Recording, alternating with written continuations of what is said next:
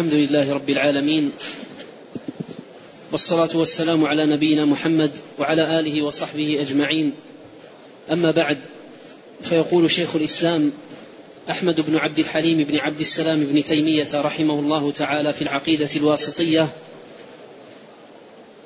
وقوله سبحانه الرحمن على العرش استوى في سبعة مواضع في سورة الأعراف قوله إن ربكم الله الذي خلق السماوات والأرض في ستة أيام ثم استوى على العرش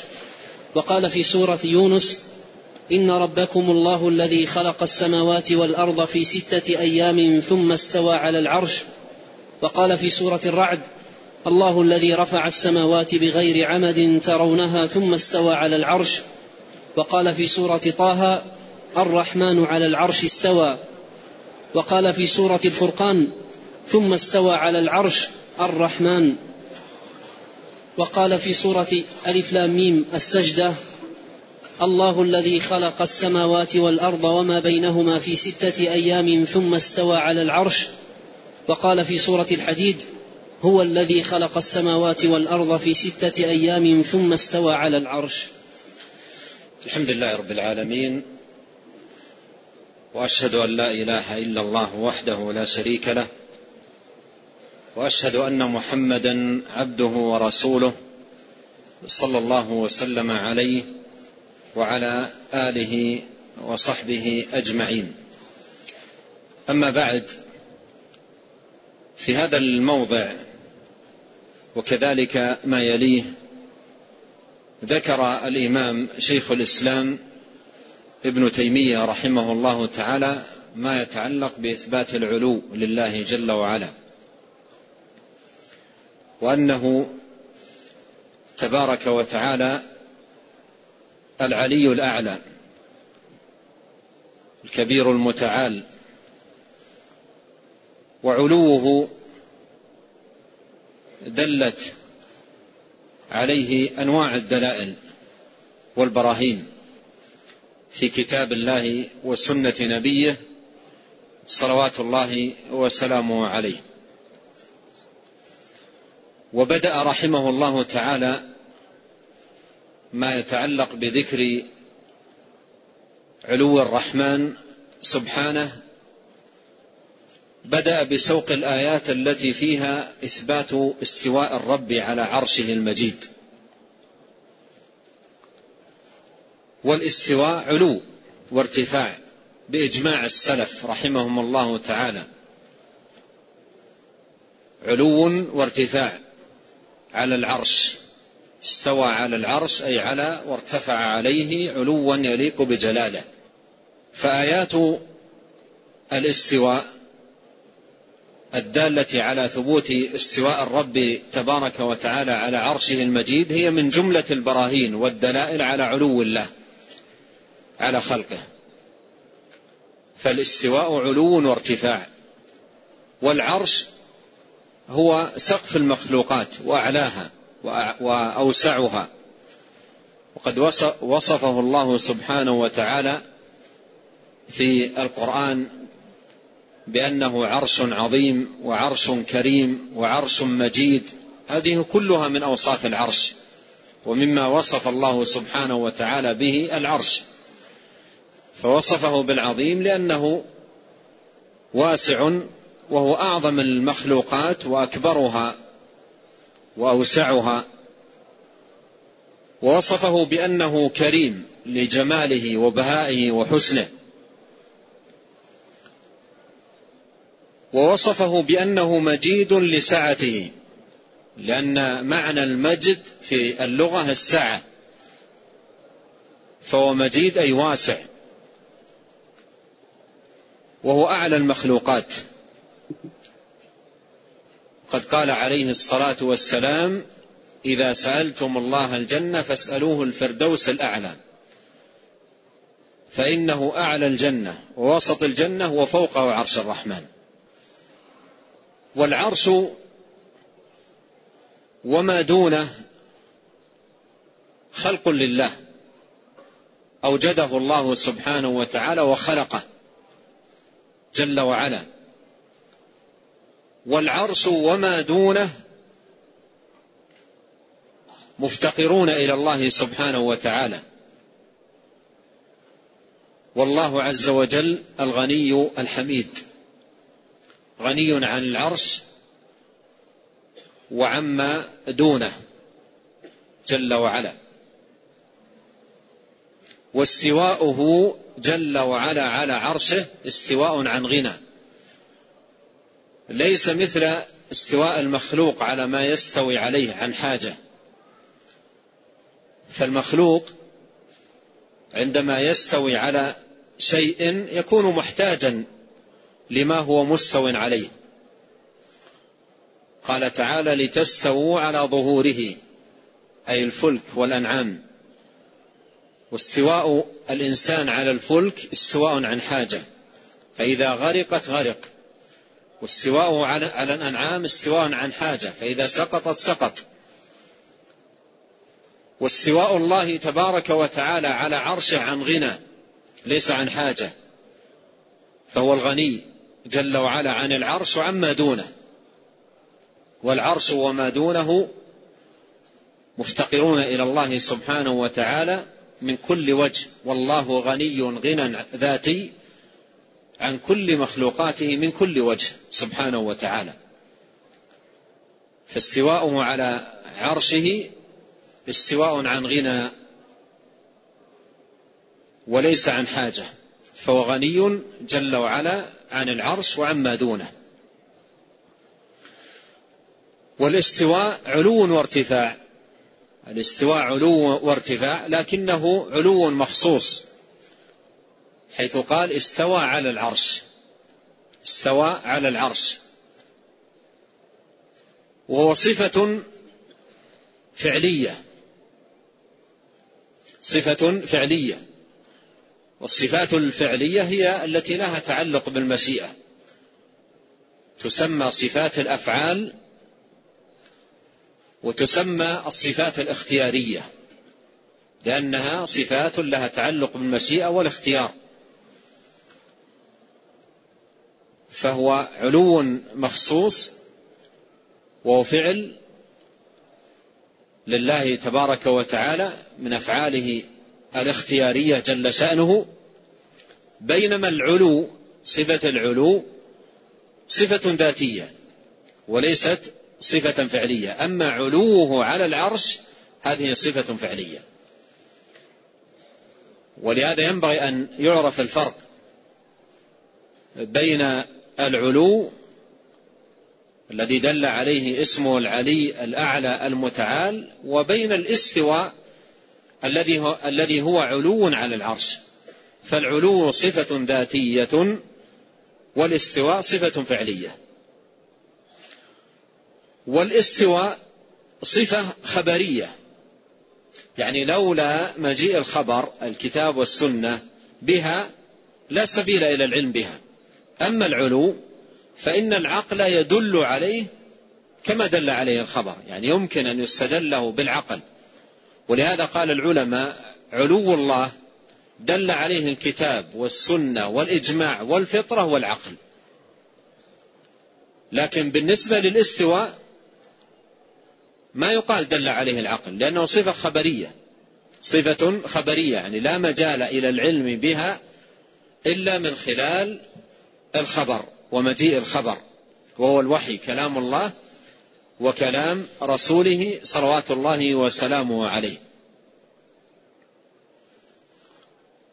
والله عز وجل ذكر استواءه على العرش في سبعة مواضع من القرآن ذكر سبحانه وتعالى استواءه على العرش في سبعة مواضع من القرآن وكلها إذا تأملتها موضعا موضعا تجد أنها في مقام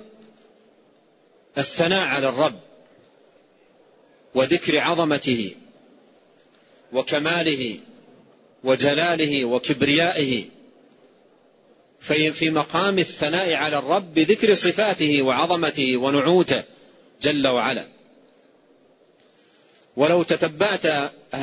المواضع السبعة التي فيها ذكر استواء الله تبارك وتعالى كلها تجدها مواضع في الثناء على الله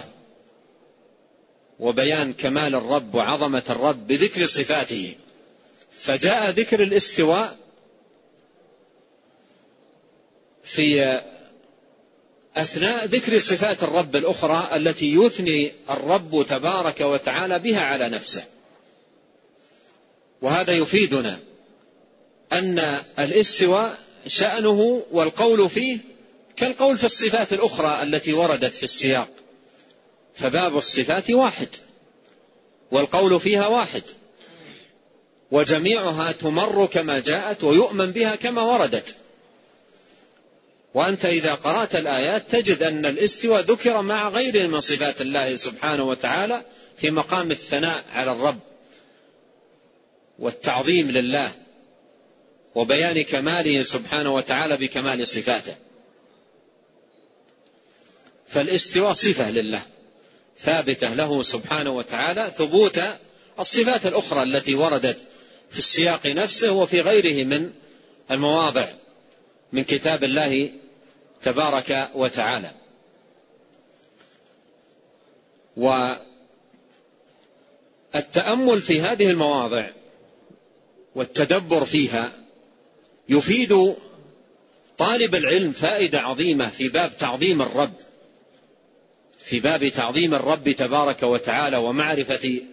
جلال الرب وكماله وانه المعبود بحق سبحانه وتعالى ولا معبود بحق سواه وجميعها سيقت برهانا على وجوب افراده بالعباده واخلاص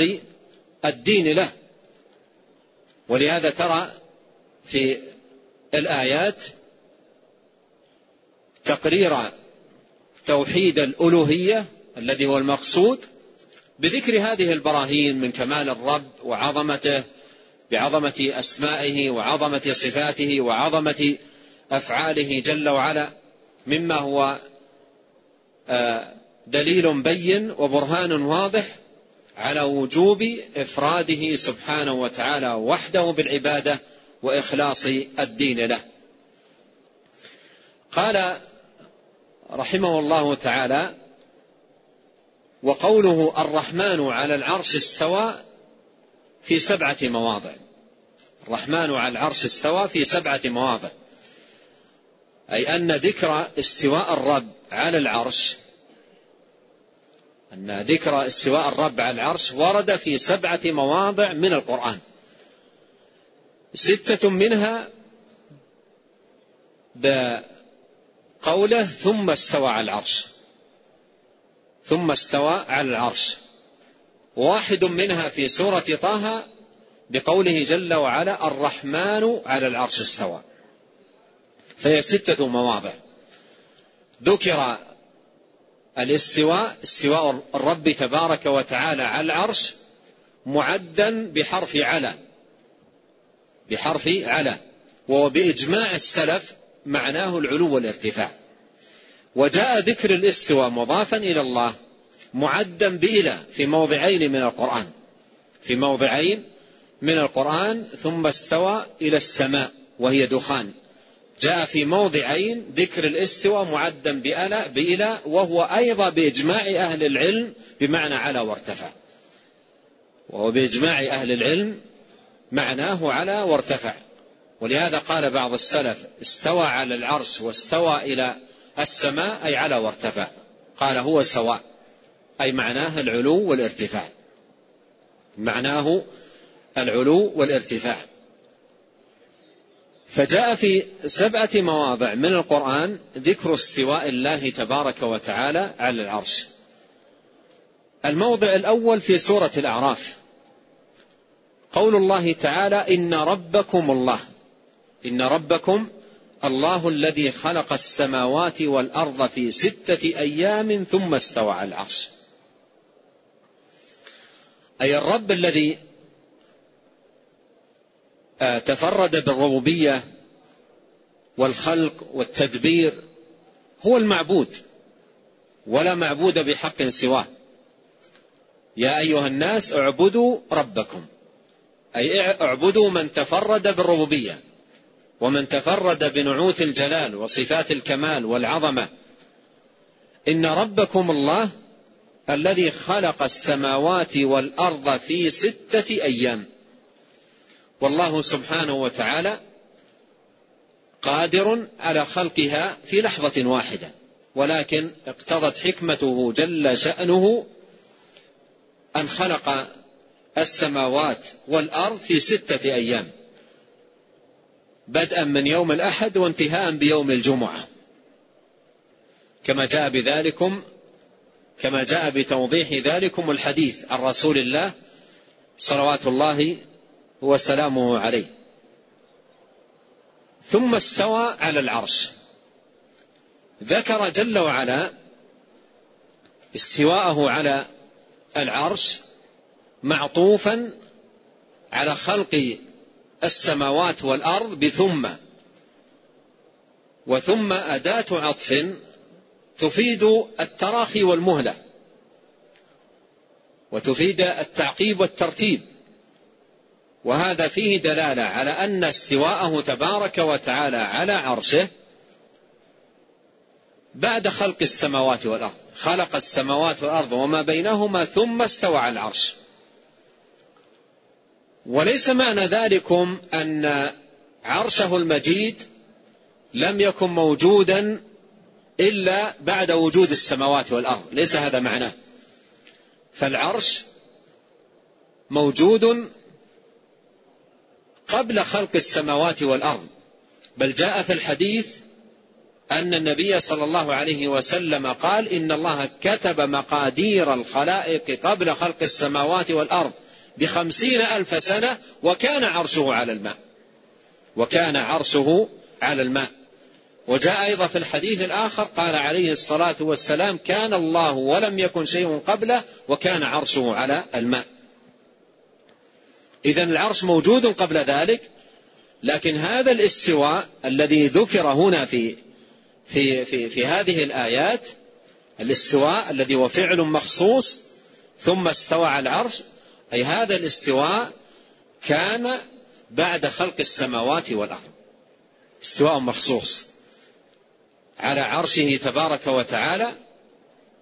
آه، فعل فعله الله سبحانه وتعالى وكان بعد خلق السماوات والارض كما تفيده حرف ثم وفي هذا ابطال لمن يقول ان المراد بالاستواء الاستيله الاستواء الاستيله لان ثم تبطل قول هؤلاء استولى على العرش يعني ملكه استوى استوى استولى على العرش معنى استولى اي ملكه فهل يقول قائل إن ملك الله سبحانه وتعالى للعرش لم يكن إلا بعد خلق السماوات والأرض خلق السماوات والأرض وما بينهما ثم ملك العرش هم يقولون الاستواء معناه الاستيلاء الملك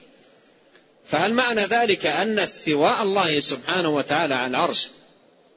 الذي معناه بزعمهم الاستيلاء هل إنما كان بعد خلق السماوات والأرض لما أورد عليهم هذا الإيراد وتبين لهم هذا الإشكال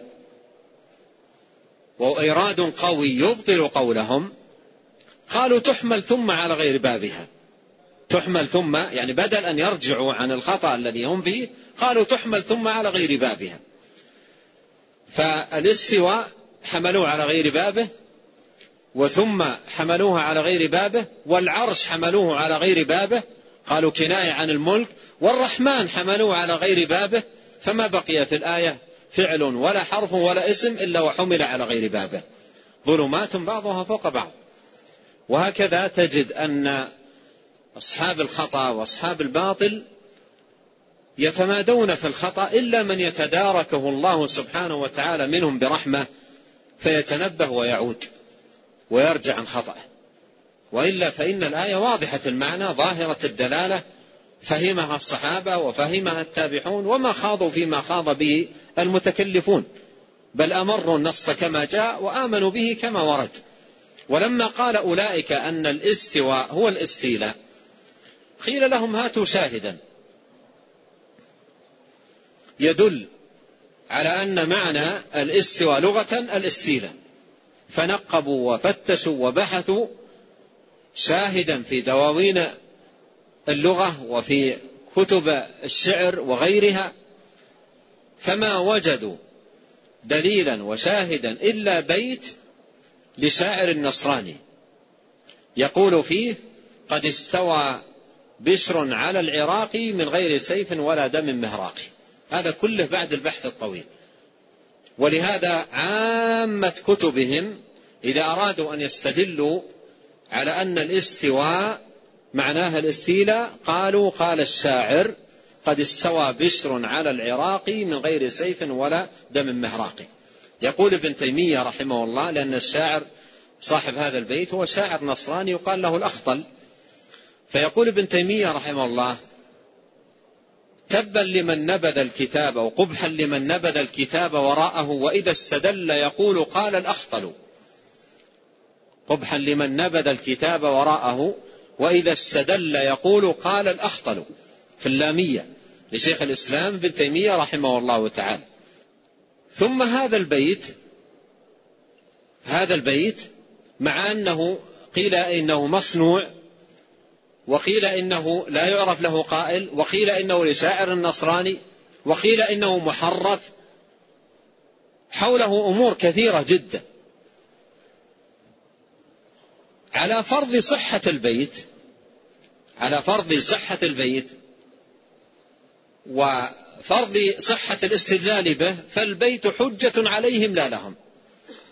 البيت حجة عليهم لا لهم لأن الشاعر يمدح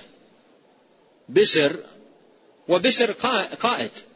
قد استوى بسر على العراق بسر قائد قائد للخليفة عبد الملك بن مروان قائد من قواده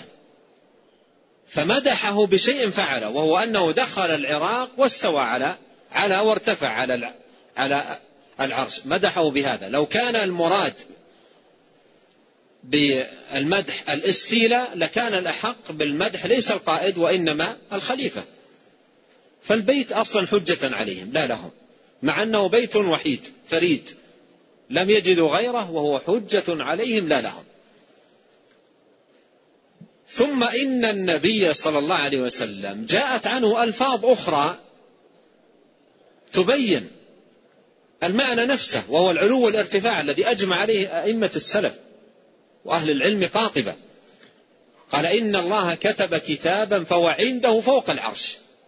فهو عنده فوق العرش والله قال في القرآن يخافون ربهم من فوقهم وهنا في الحديث قال عنده فوق العرش فالعلو هو الفوقية الاستوى هو الفوقية والعلو والارتفاع على عرش آه، على العرش كما أخبر الرب سبحانه وتعالى والواجب على المسلم أن يؤمن بهذه الصفة وأن يثبتها لله وأن يمرها كما جاءت الرحمن على العرش استوى كما أخبر جل وعلا عن نفسه ومعنى استوى معروف على وارتفع ولهذا جاء في الخبر أن رجلا دخل على الإمام مالك رحمه الله وقال يا أبا عبد الرحمن الرحمن على العرش استوى كيف استوى يا أبا عبد الرحمن الرحمن على العرش استوى كيف استوى قال رحمه الله الاستواء معلوم والكيف مجهول والإيمان به واجب والسؤال عنه بدعة وما أراك يقول إلا رجل سوء أخرجوه عني قال رحمه الله الاستواء معلوم أي معناه معلوم في اللغة نعرف معناه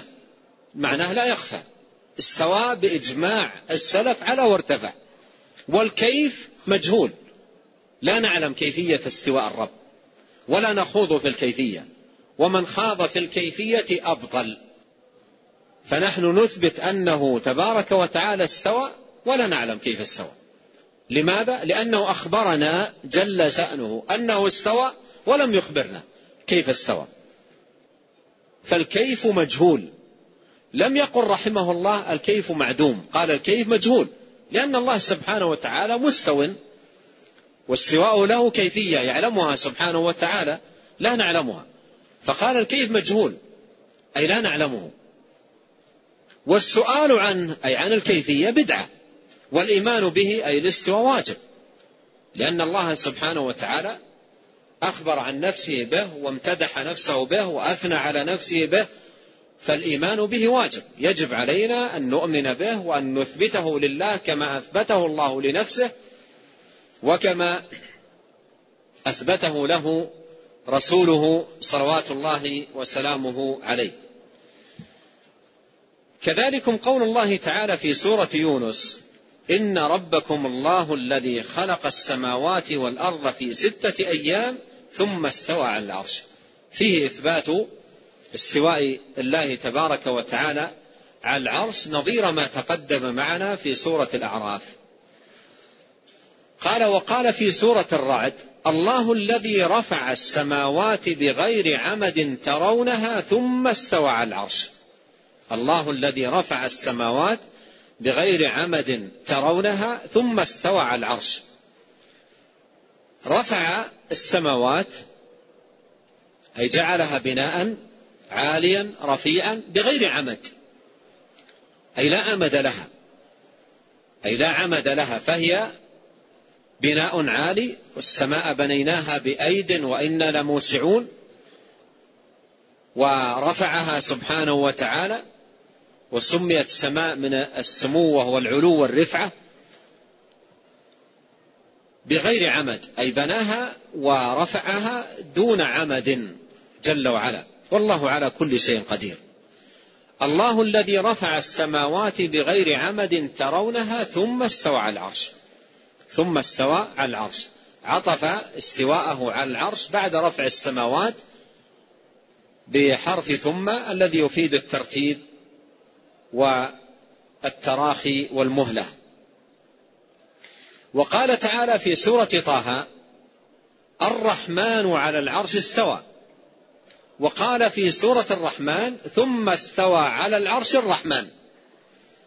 في سورة طه قدم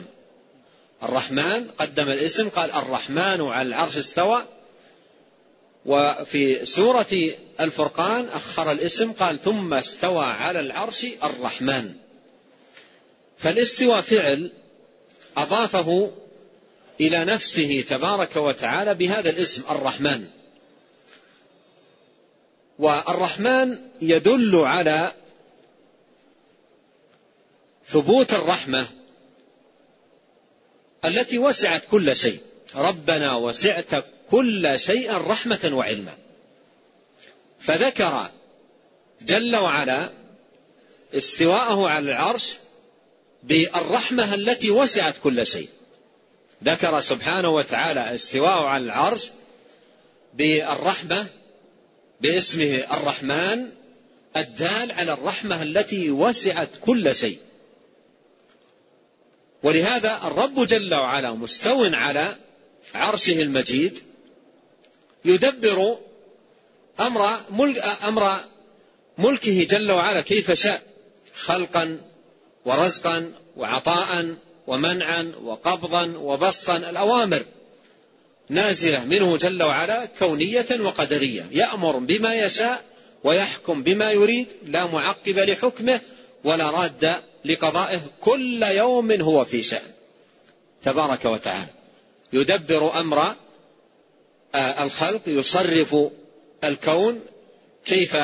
شاء بما شاء سبحانه وتعالى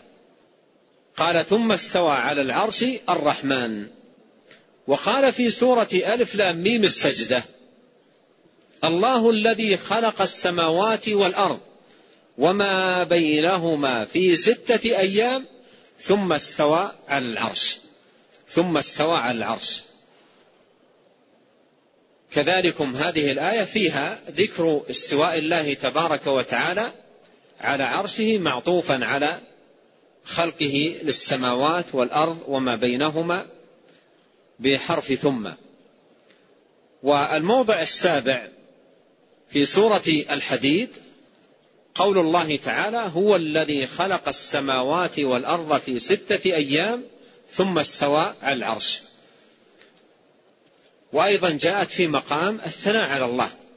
من أول السورة كله ثناء على الله سبحانه وتعالى هو الأول والآخر والظاهر والباطن وهو بكل شيء عليم هو الذي خلق السماوات والأرض في ستة أيام ثم استوى على العرش يعلم ما يلج في الأرض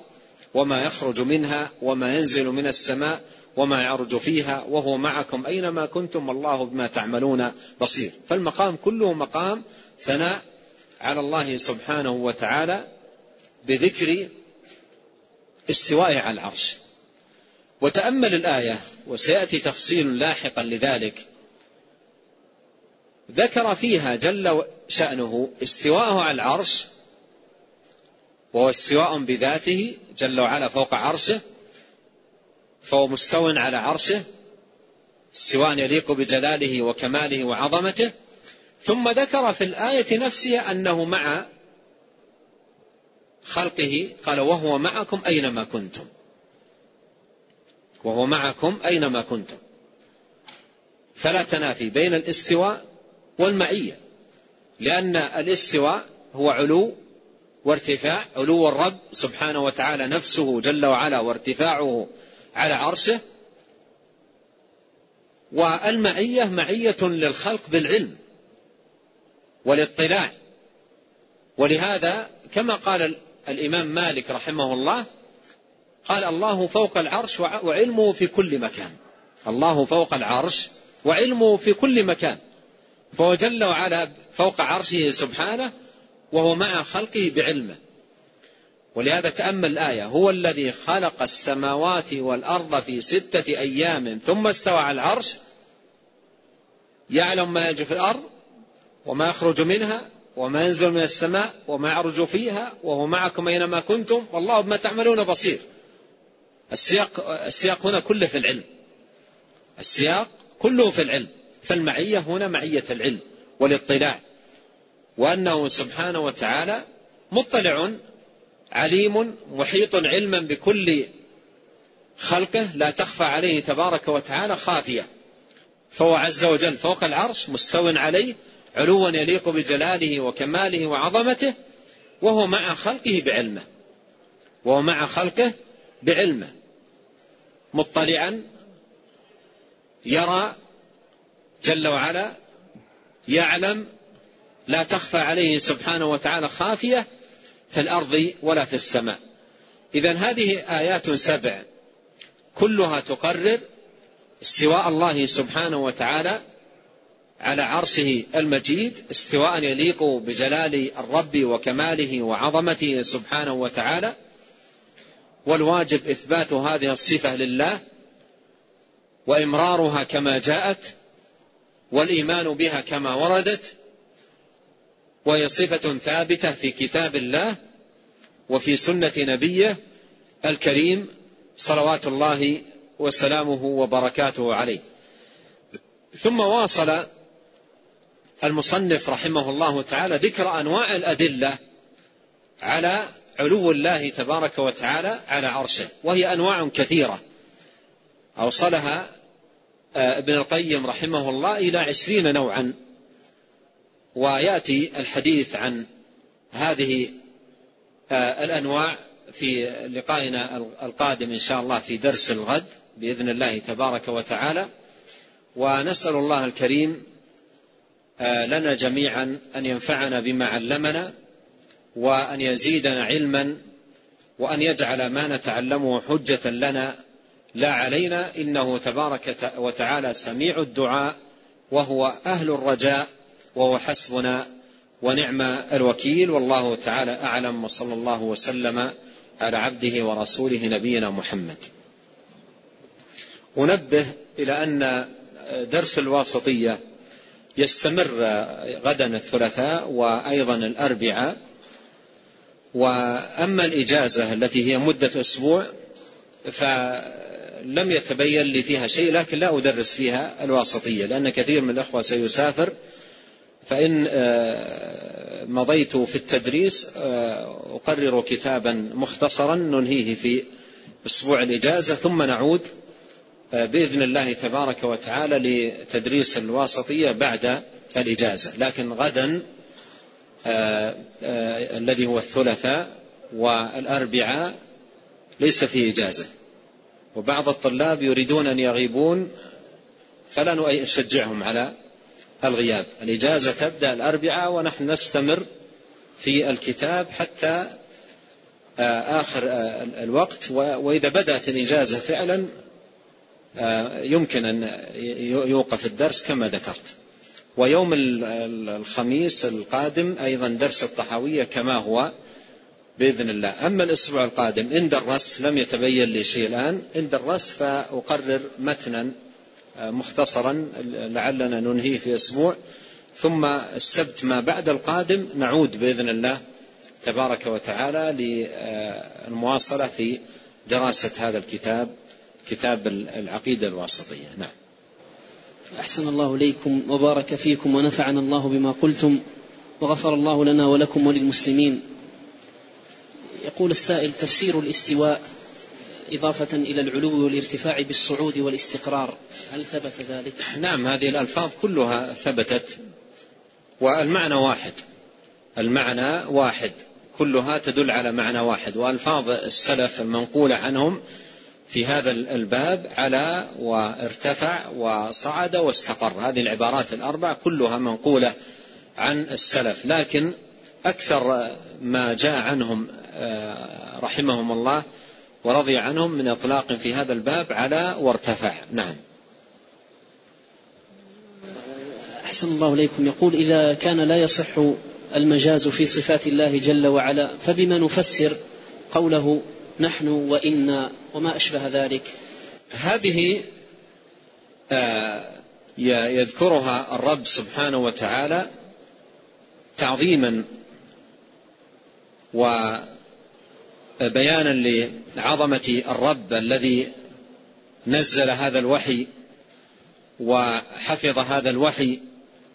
وله جل وعلا آه، الأمر والنهي والحكم والتدبير سبحانه وتعالى إنا نحن نزلنا الذكر وإنا له لحافظون فهذا كله آه، في مقام التعظيم وهو اسلوب عربي معروف نعم